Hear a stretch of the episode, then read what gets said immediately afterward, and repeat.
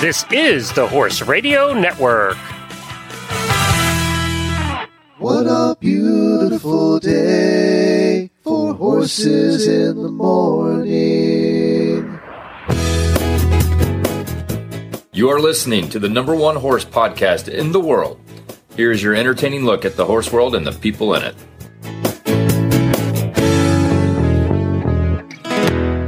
Coach Jenn in Ocala, Florida, and you're listening to Horses in the Morning on the Horse Radio Network for July 18th, 2022, episode 2975, brought to you today by the World Equestrian Center.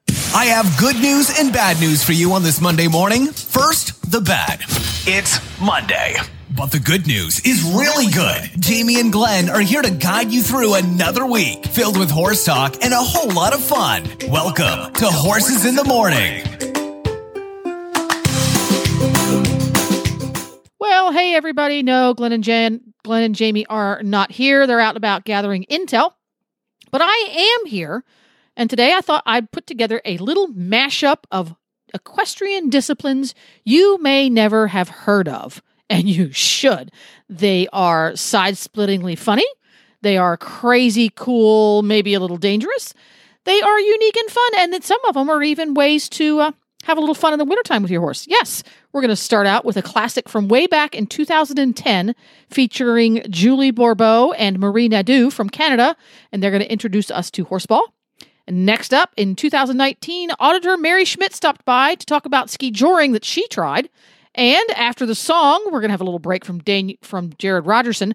Daniel Weigand stops by, and this is from 2020, and he's going to talk about burro racing and wilderness packing.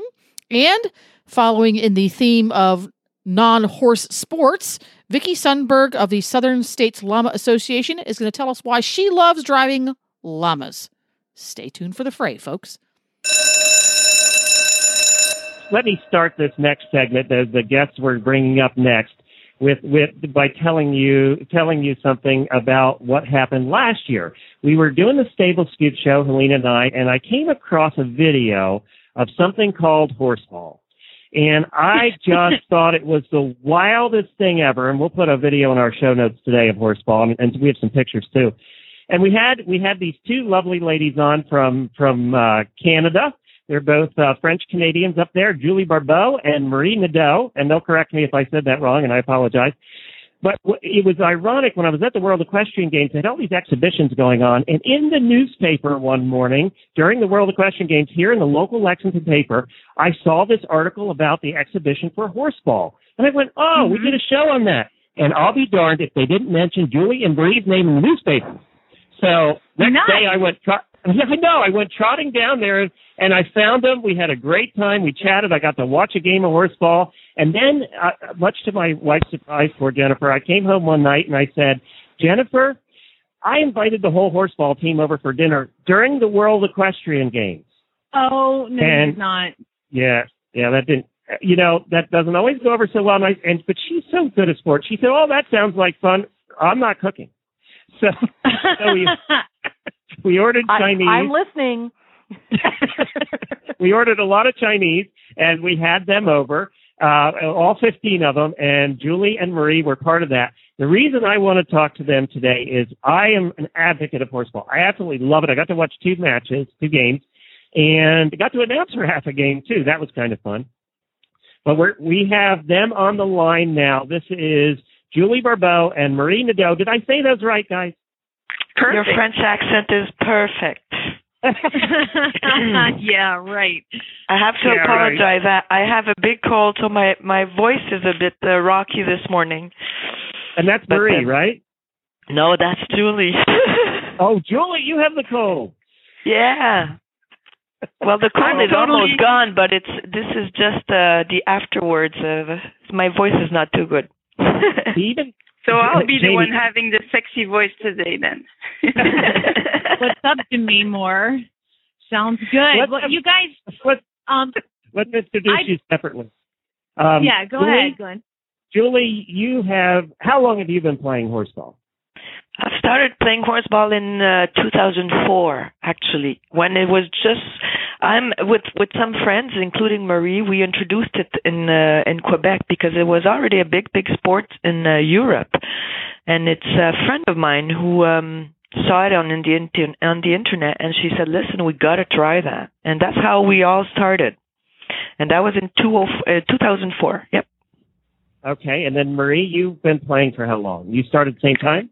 Yeah, same thing. Well, Julie started uh, like uh, two months uh, before me, and uh, I was uh, with a small child that was not even uh, one year old. So, uh, anyways, I decided to go back uh, on my uh, horse. I, I, well, a borrowed horse because I didn't have a, a horse at that time. And then Julie said, "You gotta come," and this and that. So finally, uh, started like 2004 also. Well, you you guys, uh, let's start by uh, I, I, you know how excited I am about horseball. You know how I yeah. yeah.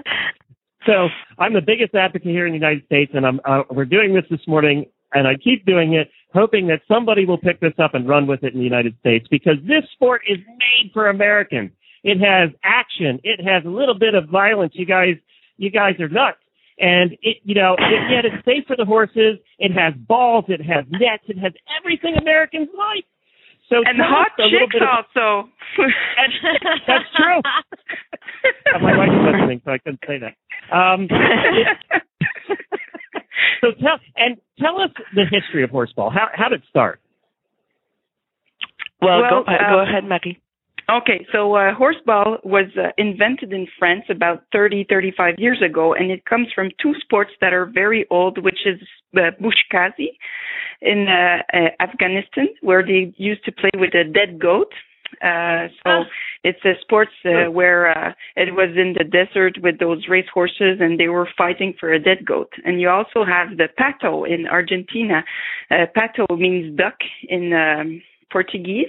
So Spanish. they were playing uh, Spanish. I'm sorry, uh, and uh, they were playing with a dead duck uh, in the beginning, and then it began like a leather pouch, and it it ended up being pato. So horseball is a mix of pato and buzkashi, and then um, they uh, they um, wrote down some rules and started playing in France. And now they have over 8,000 players in France and they have uh, championships and world championships and European, European uh, championships, uh, which means that the sport is really healthy over there. And, and the good thing about it is that you can get uh, young riders uh, to uh, play the game. You forget you're on your horse. You just concentrate on the ball and you can have 12 person uh, in the same arena playing all together having fun. So it's really uh, good for barns and stables that want to uh, um, have uh, young people playing all together. And becomes a team sport and then you have a relation with your horse relation with your teammates and everything. So that's that's that's great because in in riding you don't see that often to play as teams. You know it's an individual uh, sport generally. That's yeah, one, one thing I have that a is comment. Yeah. Because I, for those of us who have ridden in an arena with anybody else, you know how distracting it is to to be at an arena and to have just one other horse in there, and it's like you almost wreck. Now you're talking twelve horses yeah, in one arena. Yeah, that's amazing. and that's the great it's amazing because uh, time wise and money wise for a barn owner it's great because for two hours you have 12 people they're all happy and after the the arena it's free for all the dressage people that want to ride on their own you know so yeah. in a way well our arena is 80 by 200 so it's it's not small but uh we have rules so uh, like the right hand side has priority on the circle and and just like the rules but at one point the horses know uh, what to do, and riders know what to do, and we uh, we uh, make sure that uh, we all go in the same way whenever it gets uh, cranky and very fast. And we have all those rules in horseball where the horse, uh, the the ball holder leads the way, and uh, we have uh, we can't approach horses that are that are um, with the rider picking up the ball, and we have lots of rules that make it safe in a way, and that allows us to be a lot uh, in the in the arena. That's that was my comment actually because um, when the French uh, adapted pato and, and buzkashi, one of their main concern was safety. So all the rules in all in horseball are um, are made in a way that the horses are protected and it's always secure, and that the riders are protected and always secure. So which means that as soon as there is a situation where either the horse or the rider has been put in in not danger because it's not danger or has been has been put in a situation that could have been dangerous a penalty is called so that's um that's one of the main things. The other thing is, of course, you can be 12, 15 people in the same arena playing horseball, but it does not happen like that over one day. You know, it's not as if you can put 12 new horses together in the arena and start playing horseball. There's a whole process um, with the horses to um, get them used to the ball and to get them used to the other horses being very, very close to them. But surprisingly, um, although it's not made like that just by the click of the finger, it it goes quite fast. And some horses actually never mind about the ball or um, proximity of the other horses. Some horses are a little bit more fussy, and sometimes it's the riders that are a little bit scared because, like you said, it's it's um, we're not used to that. We're we uh, usually we ride with one or two other horses in the arena, and mm-hmm. we're always concerned about the other riders. But in the horseball, um, it's uh, it's something that comes really uh, actually gets um, we get used to it very fast.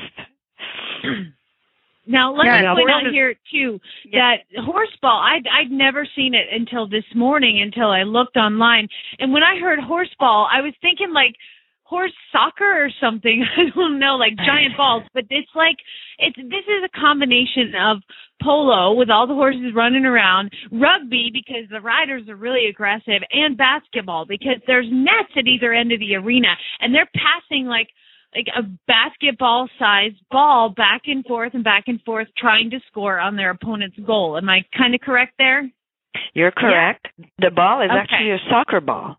It's oh, it's okay. a regular, normal, you know, a soccer ball Number that four. anybody can can can buy in any sports store or whatever. It's it's a number four size because there are sizes in soccer balls. So it's a number four size, and the the difference is that we have harnesses that um go over the ball, and the harness has six handles and the handles are actually used the purpose of the handles are, are mainly for um, picking up the ball when it's on the ground. Because two of um, horseball main equipments that makes a difference from different from another sport is the ball well the harness on the ball and what we call the picking strap which um, ties the stirrups together. So one stirrup is tied the picking the pickup strap goes under the belly under the horse's belly and goes and attach itself to the other stirrup, which m- makes um, it gives the security to the rider when we bend over on the side of the horse. We use uh, the pickup strap not to fall over, not to go right. Uh, on, have balance. Yeah. Yeah. So it, let's let's let's tell everybody you guys are hanging out of the saddle. I mean, you're all the way off the side of the saddle, and I, we'll put some pictures of that in our show notes that I, that we took when we were there with you guys. Yep. It was it's incredible. You're you're not first of all you're not steering the horse at that point. The horses are moving at that point. It's not like they're standing still, and you guys are hanging half off the horse, almost on the ground, picking up the ball. It's incredible yeah, but the pickup strap, the pickup strap makes it all, and then uh, you get uh, really uh, used to it. And then after, when you do the dressage for your horse and you don't wear that pickup strap, you're all mixed and your legs are moving and terrible. Yeah. so we get used, used to it very fast. Yes, yeah. we get used you know, to it, and that's. Sorry, Mary, go yeah so we yeah we get used to it but i was going to say that the nicest thing about horseball is that you you never ride alone anymore. You just I hang out with friends and call for a practice and then you get to the barn everybody's there. There's like a, a beer bottles in the snowbank and then you ride and have fun you know? It's no You're more like going Jamie. riding in the cold alone. You're just with a bunch of friends so we ride more often in the winter because even though we freeze we have fun and we bring a lunch and we uh we we chat. And the nicest thing about horseball is strategy. If you want to have a nice game you have to practice. And we practice strategy. So we have a a, a marker Pattern. on a board a marker on a board and we like uh, draw some strategies and we practice them on the horse, on the ground. We run on the ground and make the passes before we ride our horse. Then we introduce the horse to the strategy, and in the end, our horses knows the tra- the strategy. So when I do this type of strategy, my horse knows. So he just runs super fast to the other horse and makes the pass and stuff. So they play with us. And when we catch the ball, the horse will just leave at full speed, and he knows where to go. And it's it's it's it's perfect. It's a great great game for that. Mm. But now we're talking about uh, more advanced, uh, more advanced players. But what's um, great about horseball is that it can be played by kids that are six years old on little ponies. It can be played by teenagers, boys or girls, and it can be played by older riders that are just looking to do something else. It doesn't have to be fast. It doesn't have to be aggressive it's just a way to um to it's a different way to to ride a horse. It it's it's it's a different discipline than jumping or dressage or um or uh, cross country uh, eventing. It's just another discipline. And it's it's a sport that can be practiced by anybody at any age with any type of horse. And that's what makes it so special actually um, well, it doesn't have to be too, fast at a full gallop. There a couple things that really impressed me when I was there watching you guys.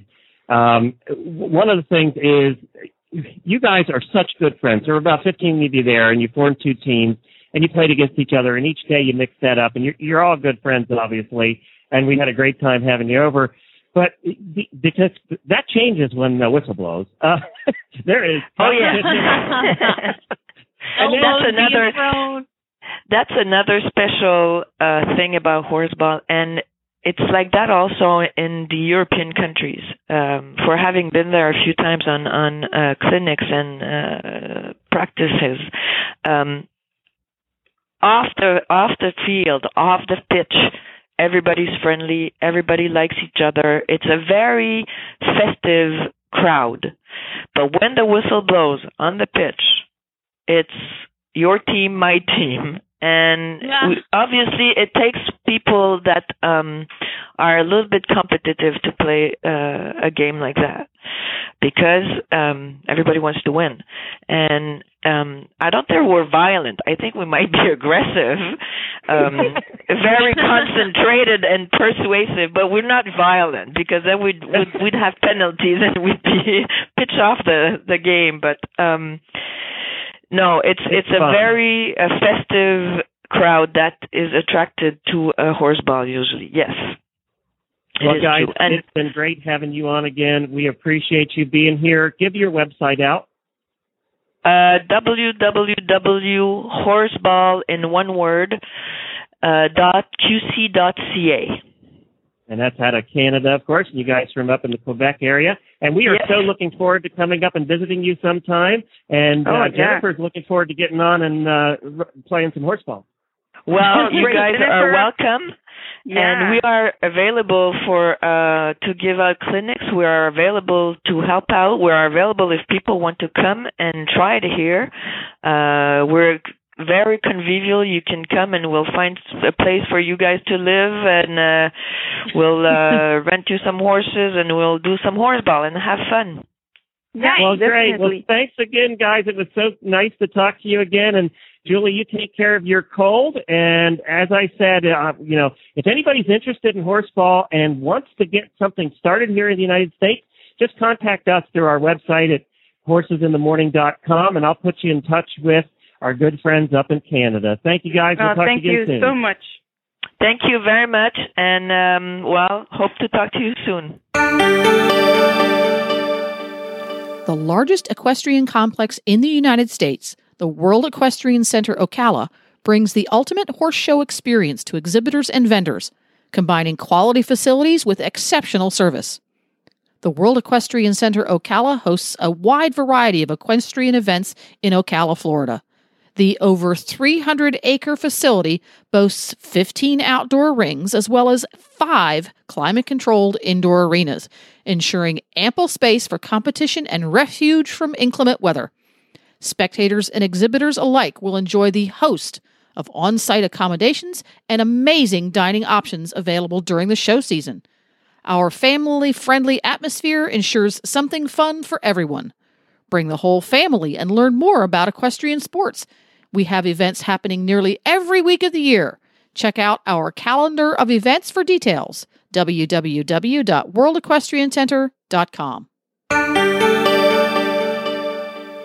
All right, we're gonna have. I told Jennifer that uh, what, what you know after this week doing all the coverage of the doom and gloom, that we should have a guest on that's just has something funny does with a horse. Or can I side note real quick? Yeah. Why am I getting emails from w- Riverwind Casino in Norman, have you ever Oklahoma? been there? I know. How did I get on that list? I don't know. How did they find me? But with that, right now we're going to New Mexico. We're going to go to Daniel, who is with New Mexico Pack Burros, and he's going to come on and tell us about pack burro racing, which uh, it sounds fun, thing. and also wilderness packing. so, going to get Daniel on here. Yes, sir. How And, are um, you? This is Glenn and Jamie. One, wonderful. It's uh, Pack burro racing is probably one of the one of the neatest sports uh, most folks have never heard about. Right, exactly. So I remember we covered years ago on the show. We covered they do this in Colorado too, don't they? Yeah, yeah. So um, it originated in Colorado. I think it's their official, what they call summer heritage sport, I believe.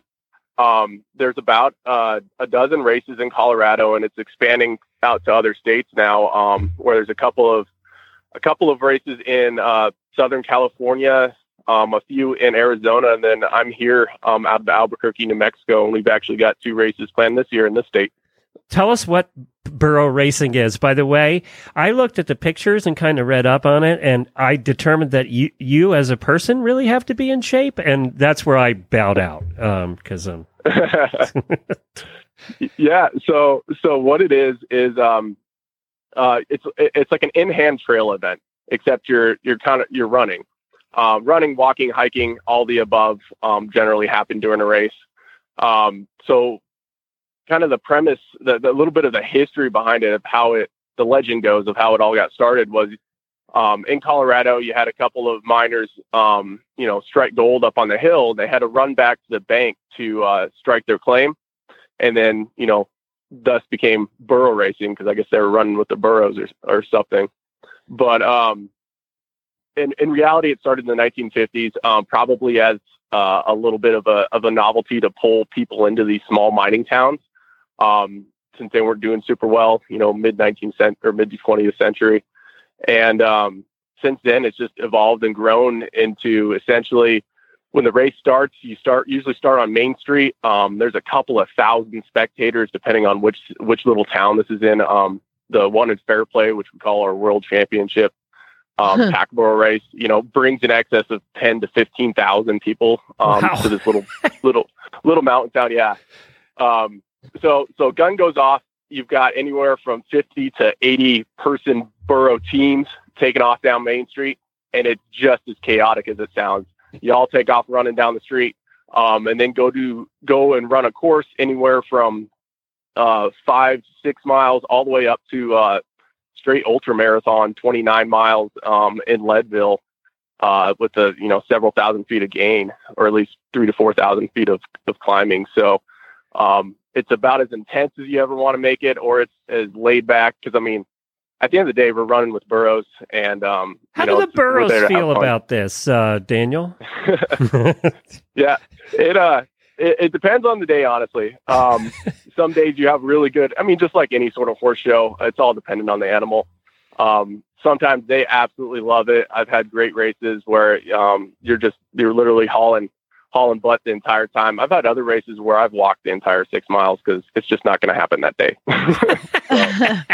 um, you know, it, it's a it's a pretty cool culture. Um, you know, there's there's every sorts of body type, running style, whoever at these races. Um, some folks walk and hike the whole thing. Um, some folks there's there's some you know amateur um, ultra runners there um, that you know run these full 28 29 mile courses um, Dragging so a burro. it's really yeah dragging a burro yeah some sometimes you do end up with some it feels like d- dragging a tractor tire up a hill so do they ever drag you up the hill? Yeah, on a good day, uh, last year. So one of the big races, the the big one of the big weekends in pack burro racing is Memorial Day weekend in Idaho Springs and Georgetown, Colorado. They have back to back races on Saturday and then Sunday, uh, or a race on Saturday and then a race on Sunday. And last year, uh, the first race in Georgetown, Colorado, um, my burro actually pulled me up probably a 800, 900 foot climb. Um, pretty much the whole way. I, I threw the threw the lead rope around my waist, and you know that helps a lot. If you're you, if you can run behind your burro, um, and get them to pull you, that's that's that's the way to go. Heck yeah, man! I have a question. Okay, uh, sure. number one, where do these burros come from? Yeah, so um, a couple of different options. If this is something you know, so, somebody's listening here and goes, you know, this is something I want to try. Um, you can run your own burro. So, you know, you can go down multiple different avenues to get your own donkey. Um, or there's a few outfits there um, uh, west and south of Denver that actually um, have a 10, 15 donkeys that they rent out for the day. So you can contact some of those outfits and, uh, you know, rent your burro for the day. A lot of times they do training runs so you can kind of get to know and kind of develop a little bit of a relationship with your burro because that's pretty important. Um, and so you can either rent or, you know, BYOB, bring your own bring your own burro. So, uh, how, how, what, what percentage of people ride these guys for this race? So that's the, so that's, that's one thing is there's no riding allowed. So it's strictly, you know, in hand, um, running with your animal. You can't, you can't ride. So there's, there's, there's some, there's some, I'm out. Oh, Jamie's out. I'm out. I was totally in until you said I have to actually run myself. No, you have to like run a marathon with a burro. It's like now, awesome. I yeah. see on the pictures they they have little I don't know packs or something on. What's it? Is it? Are they required to wear a pack of some sort or not? Yeah, so it depends on kind of depends on the state. You know, the most uh, uh, Colorado is really where it started, you know, as a pack burro uh, racing sport. So in Colorado, the rules are, you know, you can't ride. Um, you got to have a pack saddle, and then you got to have a pan, a pick, and a shovel, which is kind of a well, throwback yeah. to the, you know, an homage to the to the miners and stuff. Do you have to fill your towns. bags with gold too? You don't, but that would be a great prize if you wanted to offer it. yes. so, um, uh, where can I find so, pictures of this adventure or video? It's on nmpackburros.com. It's like New Mexico packburros.com. And I've already got a yep. message from a listener who said that they want to see a picture of Daniel because he sounds really hot. Wonderful. I'll take that. um, I actually just got married last week, so sorry. Uh, oh, congratulations! it doesn't mean nobody gets to look at you. Okay, sorry. and he said that because she's listening right now. Uh, did you have a Did you have a horse in the wedding? By the way, did you do any a, a burro something? Yeah, no, we we didn't. We actually ran off and eloped, but uh, we actually do weddings with our with our getting ready to do weddings with our burros. Oh, really? As far as like yeah, yeah, beer burro, tequila donkey. Um, yeah. So which one is coming in on the ass? Is it the bride or the groom? Sorry, what was that? Don't answer that question. Just move past it. Just move past it. I'll it. just pretend like I didn't hear it. Yeah, no, you totally uh, didn't hear. Sorry, you're breaking hey, up. Sorry. Puns, puns, puns are totally welcome. I mean, we're running, we're running burros, so I mean, like the uh, there's there's prizes for you know what they call last ass over the pass. Um, there's always a prize for the last burro. Um, there's the the association that kind of governs a lot of this is called the Western Pack Burro Association. Um, so we welcome any sort of puns. I bet you hear them all day long, and every article that's written about it has to have the word "ass" in it somewhere. It's just hundred percent. It's required. BYOB, I love it. So yeah. is this growing? It must be growing in popularity. It's in more states now. It is actually. We're hitting we're hitting record numbers at some of these races, and uh, some of the the races are. I would love. I, I think this year we're going to see a race cap out at hundred teams.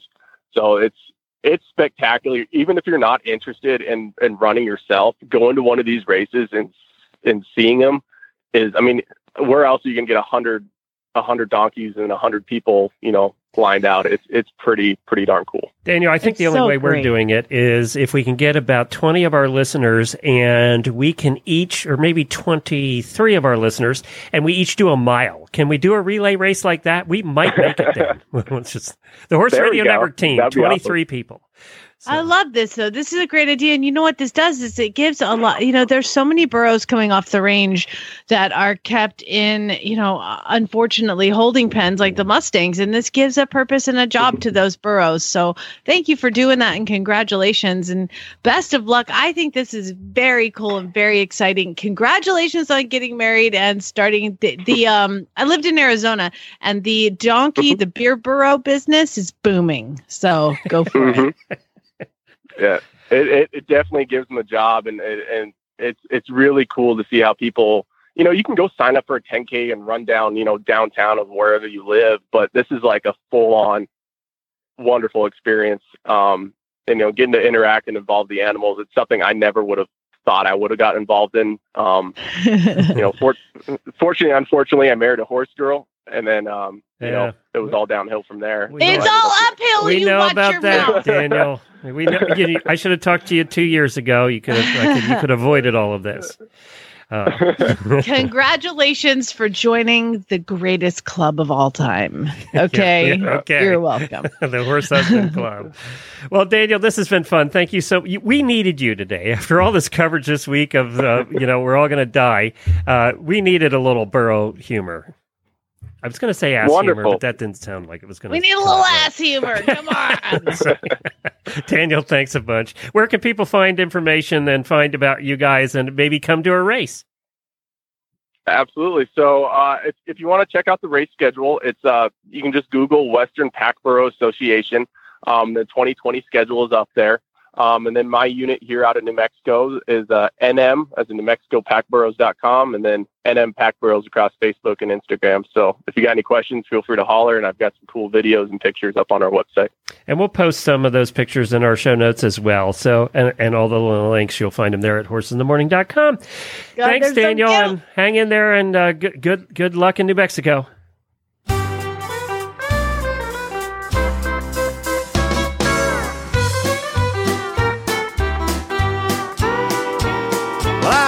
On to this brand new ranch. It was owned by a bunch of fancy pants, but they did have several high dollar trucks and trailers. Well, there was barns and pens, it was under construction, and I was informed by phone I'd receive my instruction in a video, arriving in a padded mailer. It said, sort the cows in pen 11, then bring us a tag so we can scan them. And I didn't have a clue, but I took a sack full of them to headquarters. There was a lady at a computer typing in numbers, and the more she typed, the more I felt dumber. And she said, Yep, 501's too old. Gotta go back and sort her. I replied, I ain't no cowhand, cowhand.com. I don't know where I just landed. Scroll me back to where I'm from. Cause I don't need no printout telling me that it's time to wean. Never seen a calf pulled by a machine. And this information highway keeps my pony sore and lean. I ain't no cowhand.com.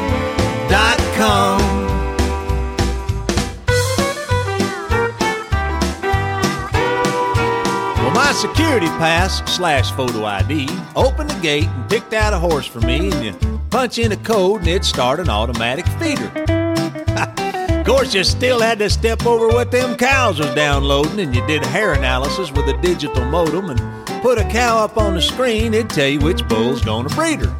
Well, then they give me this laptop from my saddlebags, and it got dusty out riding drag, and I knew the boss was gonna have my hide. Well, they said just boot it up, open the windows, something about a mouse and a bunch of menus, so I hauled off and kicked it. I kept the windows closed because it was freezing outside. I ain't no cowhand, cowhand.com. I don't know where I just landed. Scroll me back to where I'm from. Cause I don't need no printout telling me which stall to clean. Never seen a horse shod by a machine.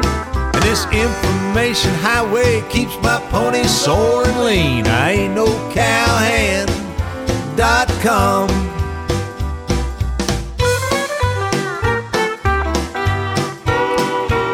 then they start talking downsizing and linking up. I told them I was heading for the tall and the uncut.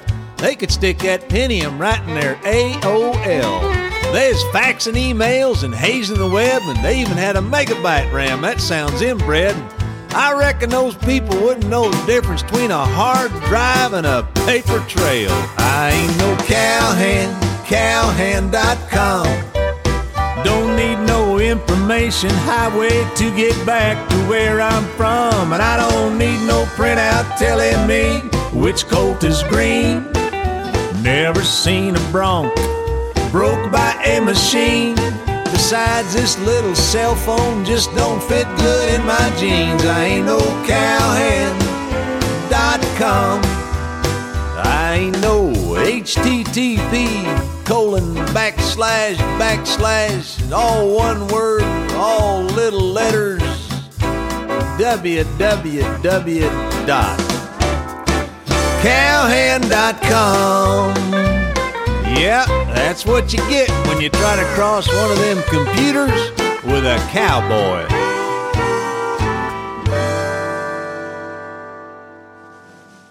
Well, we've got a listener on who is near and dear to my heart. She has been. Uh, remember when I went up to Wyoming and I was training that Friesian for those people? She came out and helped me, and she was great. And her name is Mary, Mary Schmitt. And girl, how are you holding up with the weather? What's it like right now in Wyoming? Oh my God! Well, um, we have we have a ton of snow, as everybody has seen from my posts, and it was like minus 15 and a half. Don't forget the half this morning. Um, now it's only minus 13, so it's warming up. But it, it's so beautifully sunny when it's cold like this that, like yesterday, I was driving and it was minus four and the road was wet. And I'm like, how does that happen? how do you get a wet road at minus four? But because the sun is so beautiful and intense, it, I guess, you know, gives us a solar effect. So Hey. I'm holding up. Whatever, girl. I don't know. Just move. At least spend the summers there. Winters there are horrible. But you're in Jackson Hole, and it is the most beautiful. I said that Key West was one of my favorite places. Jackson Hole is my favorite place on the planet, and um, I'm looking forward to hopefully coming back again in May. But let's talk about what you did yesterday. Um, this was actually last month, the um, ski joring that I got to watch. And Details, details, was- whatever. Uh, yeah, right. It was so much fun, though. Um, okay, Secretariat, these horses are not, but they are um, shaggy winter horses that people pull out of winter pasture. Um, a lot of cowboys and cowgirls do this. And what they do is they ride the horse with a skier on a rope behind them. And there's actually competitive versions of this where people go all over the Rocky Mountain West and earn points doing this and some big prize at the end. But um, so you get skiers and horseback riders combined and they run down a course and the course can have some obstacles. Um, this particular course, the the rider and horse would take off, pull the skier, and the skier would have to go to the right over a jump, put his arm through two rings, and then change hands with the rope and put go to the left and grab two more rings off another jump that's to the left of the horse and then they cross a finish line. And so it's whoever grabs the most rings and crosses the finish line fastest that wins. So it's And a it's horse. it's hilarious. It's a horse, and there's a skier that is tied somehow to the horse, and they gallop, and that's what gives you the momentum to travel forward. So these these horses, let's talk about the horses first. You say they're really woolly and out of shape horses coming out of the field. How is this safe for the horses? How do they not get overheated or, you know, cold because of sweat or hurt because they're kind of out of shape, tubby horses that came in out of a field? Well, first of all, they're usually pretty good ranch horses that do this. Um, there are some people that do this competitively, so they do really actually keep their horses conditioned. And in any given race, you can have the people who do it competitively mixing with the people who just kind of show up from the neighborhood. Um, so there's different divisions, just like any other um, type of competition. There's you know some expert divisions and novice divisions and whatnot. But um, you know these horses are used to winter, and it's held outside, so they're not getting too overheated. The the course is oh maybe a 100 yards maybe 150 yards Yeah, it's pretty So short. it's not It's a know, sprint, not- right? yeah yeah. Yeah. yeah yeah it is and um so quarter horses do really good at this and any horse that can kind of get going pretty fast. Um the gal next to me who's a vet who has off the track thoroughbred said this would be a great job for an ottb and i just laughed um, because it would be. Uh but um you know so the the prospect of them getting hurt is pretty slim. The track is groomed. Um, they're Well, they let's let's really close Mary. Let me stop you. The prospect track. of the of the horse getting hurt is pretty slim. If Jamie and I were holding on to that thing on skis, the prospect of us getting hurt would be really great. Speak for yourself. I can ski. I, think this sounds awesome. I have to tell you, the most exciting parts um, happened where the skier had just gone over the jump to the right and had to switch hands with the rope because they're holding onto the rope with one hand while they're trying to get the rings on their forearm. And, and the rings are held up by magnets on a little pole that's off on the side of the track. And so they're trying to stick their forearm through these rings while holding onto that rope. And then they have to switch hands because they ski over to the other side and try to get the rings. So, yeah, that's where the most wipeouts occurred. Just probably trying to stick the landing would be the tough part. But then, okay, so you you say you you kill it. You go through and you grab the rings, and you go to the other side. You grab the rings, and then you you're done. Uh, isn't there a galloping horse kind of in front of you? Like you just run plumb into the back of it. How do you stop? Well, it, you as the skier have complete control because you can drop the rope and do your hockey stop or your wedge or whatever. So where does you the do horse go? Did And the horse just slam on the there's a- brakes like in a barrel race? there's a run out. They they build a run out. So the, there's a finish line and then there's a run out. So the horse has a lot of space to slow down and stop. So, So- that that seems like it was pretty well thought out by the organization. There's there's a couple ski joring organizations and they have rules and you know how to lay the track and how to make it safe for everybody. So um, you know it's it's fun because any anybody can come out and try it with their horse, but there is a governing body that makes sure that there are safety measures in place. Was there a crowd? Was there people there watching? Yeah, there was, um, and it was fun because I I just started talking to people trying to figure out who who did this, who came, and um, so basically the Friday night before you can you can just walk in and sign up at this party they have at a restaurant, and I asked how the skiers got hooked up with the riders, and some of them just got paired up um, by the organization that put it on, and others knew each other. And this this one gal that was riding her horse was cute. I said, "How did you guys figure out, you know, hook hook each other up to be the skier and the rider?" And the skier said, "Well, I'm on ski patrol, and my ski patrolling buddy shoes her horse." So that's how they got paired up to do this together. And there's money you can win. So a lot of skiers want money and they think it's fun to try their skills behind a horse. So they uh, they jump on board. Who is the picture, Jamie, that we have on our auditor page? Is that Lindsay? Yes, that's Lindsay. So our auditor main picture is ski joring, and that's Lindsay. She's the one actually doing the skiing, if I remember right. I think so. Yeah, Yeah. yeah, I mean, it's it it looks like a lot of fun. It just looks like it. Now, you being that you live in Jackson Hole, you must know how to ski and you ride horses. So when are you going to give this a try? Um, um, hashtag life goals. Okay. let's see. Let's see where I am next January Friday night before the ski joring. Ah, gotcha. Gotcha. So you yeah, got to get Dutch a little. Do a good job at the at the long trot. Like maybe we could do a long trot. Yeah, that's And not really going to give you enough speed. Yeah. I don't know. He he can move at the long track because he doesn't like to lope. so he's got incentive to go fast at the trot.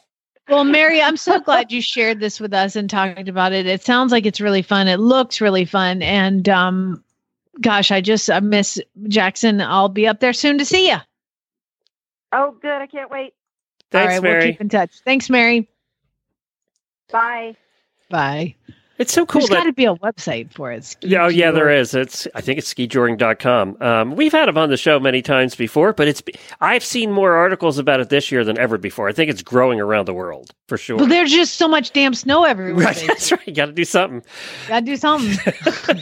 You're not you're not doing anything else. You're not doing dressage. Or you're not jumping much in the in 12 feet of snow. So you might as well ski do some ski joring. Who's it more fun for, the rider or the person skiing? Though it's got to be fun for both. Either one has to be awesome. Yeah. Get on the horse and gallop straight for 150 yards. Okay. over jumps, though. You got to remember that over jumps. Well, you got to go try it and then report back. Okay, Jamie. The PhD equine nutritionists at Purina Animal Nutrition tackle problems using science, and their love of horses keeps them at it until they get it right. Even with the most established feeds, they keep innovating, even when it takes years of research. They don't stop until it's right. They are dedicated to the scientific method, but it can't capture the feeling of seeing a horse reach their full potential. It takes science and love to help your horses live their best life. Put their research to the test at horseinnovation.com. Well, our next guest is Vicki Sundberg of the Southern States Lama Association. And she is a retired Air Force electrical engineer, and she must be an adrenaline junkie because now she drives llamas. So, welcome, Vicki. Welcome to our show. I'm so excited to hear about all your llamas. Well, thank you, Wendy. I am excited to be here. So, thank you for inviting me. Well, um, I mean, let's start with the most obvious question. How did you st- get started driving llamas? Okay, so um, you mentioned that I was part of the Air Force, and Yeah. I was out on the weekend and ran across a sheep herd um, dog competition, and they had a llama there, and I fell in love with the llama. And um, I knew I couldn't possibly have it right then, so I had a chance to do some research, and I heard about not only owning llamas but driving llamas, and I was like, "Oh my gosh, wouldn't that be the coolest thing ever?" And um, then when I get old, instead of going into a wheelchair, I could have the llamas driving me around. You know, I, you know, that would be just the the cat's meow, right? Right. And so, um, before I ever retired, my stepdaughter called me up and she said, Beth, you can't believe what's out in front of my house. I said, I have no idea. And she goes, There is a llama pulling a cart and it is right in front of my house. I said, oh Okay, what have you been drinking? what have you been drinking? You know? And so she goes, No, really? So that's how it began. I we moved down to where the David's children are at and in Wilmington, North Carolina. And lo and behold, that's where this family was that owned a llama that they had taught to pull a cart. So you tracked so her down and you made her be your best friend. Yeah, Exactly. Exactly. you will be my best friend no matter what. and so um it was it was meant to be, right? And so I had that was 2002 and I got my first two llamas in 2003 Yeah. and uh one male, one female and um it's been a go ever since then. And um, my first boy, that very first boy, he was my first karting llama. So as time has gone by, I have now, I think, seven llamas that I've taken from not knowing anything about driving llama, the- pulling a cart, to different levels. Um, God, I have so- so many questions. I Um, know, me too. Okay. You go ahead. Glenn. All right, so I got to ask you, uh, how strong is a llama? Is it as strong as a small pony, or or could you put less weight in the car? I'm watching videos right now, and I'm very distracted because Okay. it's mem- mesmerizing watching this. so um, the answer is they are not draft animals.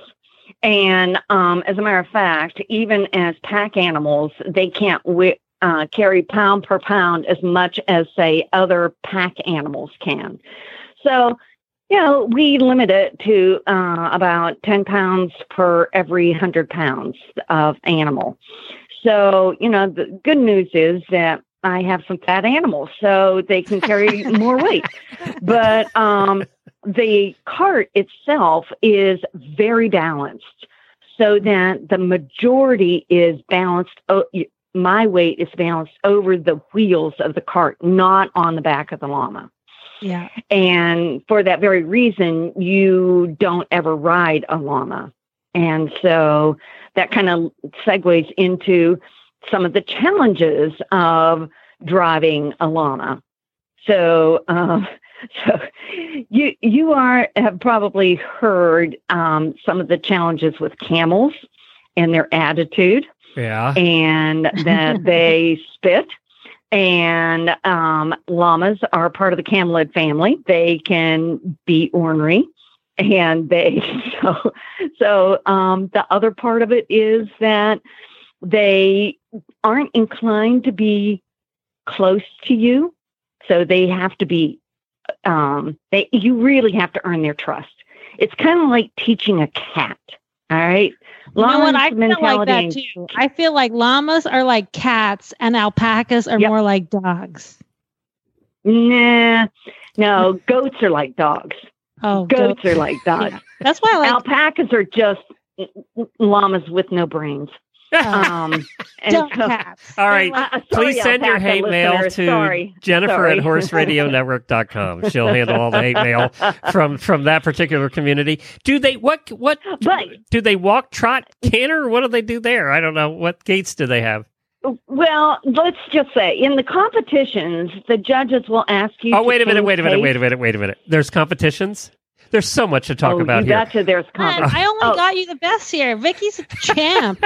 I didn't even know there was competition. this is so so let's go back Oh, to the gaits. Let's start with the gaits. What what gait do they have? Well, um, they can do um, walk, they can do trot, and they can do run, and they can do stop. and and so the judges would ask me with my particularly fat boy to change pace, and he would go from walking to stop, and they never seemed to consider that you know a change of pace. but but that is the answer that I would give for that. But my current my younger boy and he is streamlined he um he does do all three he can go from just a walk to a trot to a full on gallop and so How so those- fast do they it's- go it's- when you're going full out? it depends on the llama. My um my my young one when as soon as he was born, he wanted to run and so he can move. The boy can move very Yeah. very quickly. And uh, have you ever heard of pronking? No. Pronking I can't wait to learn what it is. okay, pronking is magical. Okay, pronking is where llamas take all four feet and bounce up off the ground and come back down, kind of like Roo in um, Little Storyline Winnie the Pooh. You know Oh, how he yeah. kind of. I was hoping that doing, doing, doing. That- and you can drive that? You drive the cart when they No, that, Oh, no, you do not want to have that happen. But in their gaits, they can do that, and so that is, you know, just one of those things to be complete in your answer of how many gaits do they have. Well, that's one of them, but we don't do that in karting. Much like the stopping is That'd be part really of uncomfortable, the challenge. change think. a gait. it would be. It would be rocking, Yeah. you know. It'd really be rocking. Now I'm I'm, But, uh, I'm looking. You drive pairs as well. Um, I, I'm seeing pairs. I do. Are there fours and unicorns and all of that like there are in horses? well, um, I am probably currently the only person that I know of in the United States that team drives llamas. And um, as a matter of fact, the community of llama drivers is very, very small. No, right really? now, in the entire, yeah, in, imagine that. Um, here in the southeast, there are currently um, probably this coming up in the fall. We might have three people competing at in, in the karting competition, and um, in the entire southeast. In the entire southeast, for the past three years, uh, there have only been two, and um, and well, there's three because I my other older boy, my fat boy, Yeah. he's I leave him at home. Aw. yeah. I Yeah, wanna drive a llama, Ask something. I I need do to. this. I, I know. I need to do this. Um, tell us a little bit about their harness. Like, do they wear? Do they have a bit in their mouths like horses? Ah, thank you for asking. This is another one of the challenges. No, um, llama's uh, halter in driving halter is more like a hackamore in the horse world. There is no bit. And so you don't have that motivation for the llama to listen to you. Mm-hmm. And um, so it's just another one of the challenges of llama driving that um, but the the easy easy part is they're so smart. I mean, they are in- extremely intelligent.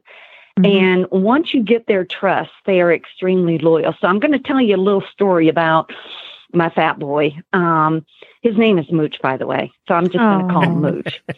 And um, at any rate, so I was at a parade, Christmas parade, and one year, and Moochie doesn't like horses. He thinks they are extremely ugly and scary. and so the parade being at night is always an element of challenge. Yeah. And so it was just my husband and I there. We were the only llamas that were going to be in the parade. And we um, stage at an elementary school before they call us down to entering into the parade. And they always put the horses there too. So Moochie was not happy about, oh, there's those horses again. but they call us down separately from the horses. So we get called down to join the parade and we're waiting. And my husband gets out of the cart to go find the gal that brings us in.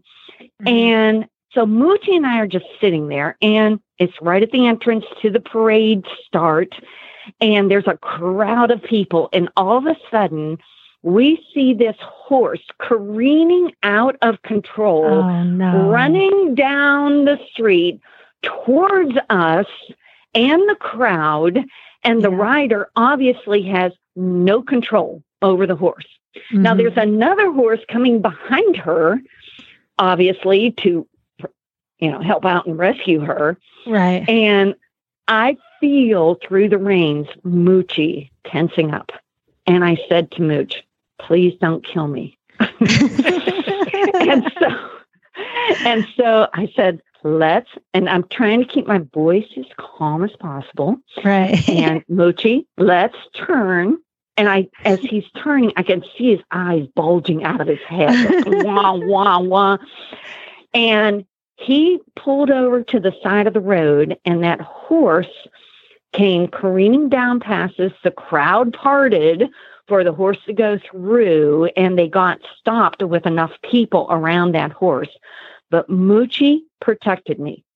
He protected great. me. He did not, you know, go go crazy. Yeah. And I know, and I know that otherwise, if it wasn't for the trust that I had built in him, with him, that it would have been a bad situation, really bad situation Yeah. for anybody, any kind of karting person, right? Right. Right. Yeah, And, yeah. um, I mean, no that's, matter the that animal, happens. you know. Yeah, yeah. When I mean, when you were telling that story, I thought, oh, I know exactly how you feel when you're sitting in the carriage, and then you're like, "Don't kill me," because you're stuck there. Exactly. I think my pony Yeah, would have killed me, so you did better. Yeah, you Uh, would have been killed. yeah, I would have been dead.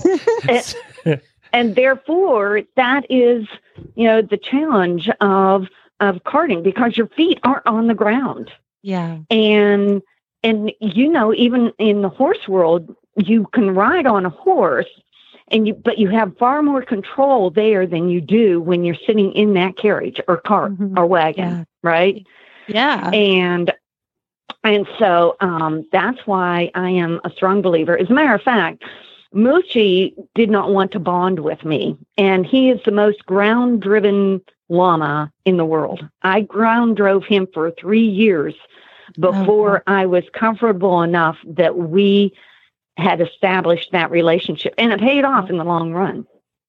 And Now- so while it's it's impressive for people to say, "Oh, I got jumped in the cart and my llama, my goat, my horse, my you know whatever took to the carriage driving just like that."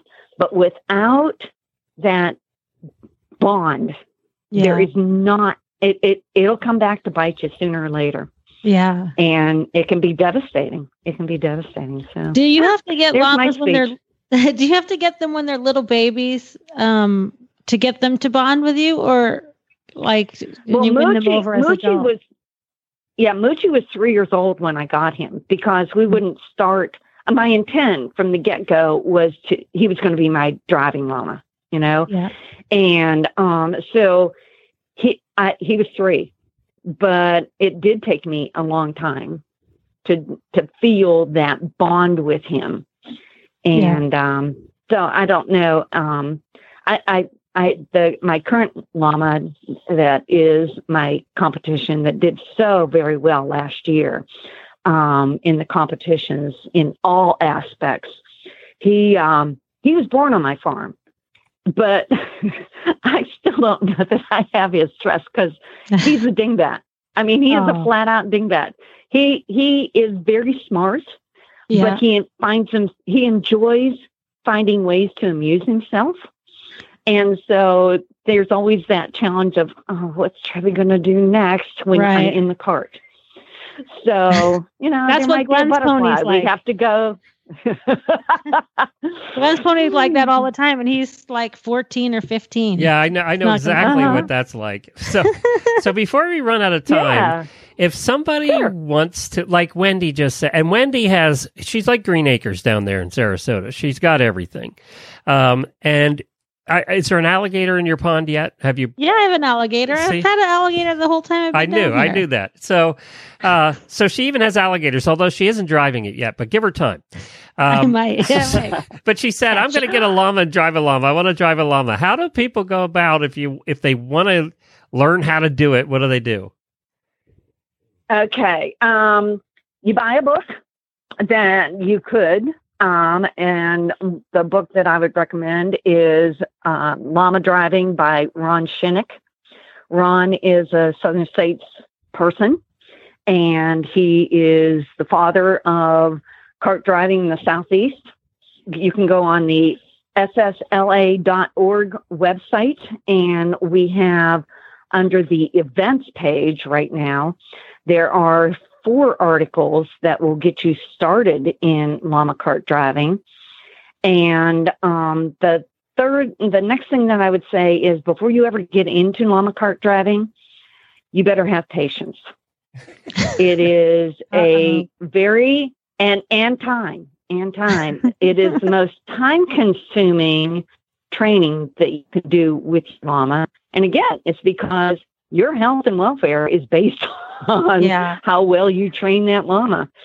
And um, so, but we have we have a number of folks who were trying desperately to get more competition right. and um, get people involved. Well, thanks for joining us. We really appreciate it. And by the way, the website And- again is uh, ss like sam sam la dot org ssla dot org. And that's a wrap, everybody. See you tomorrow for more Horses in the Morning.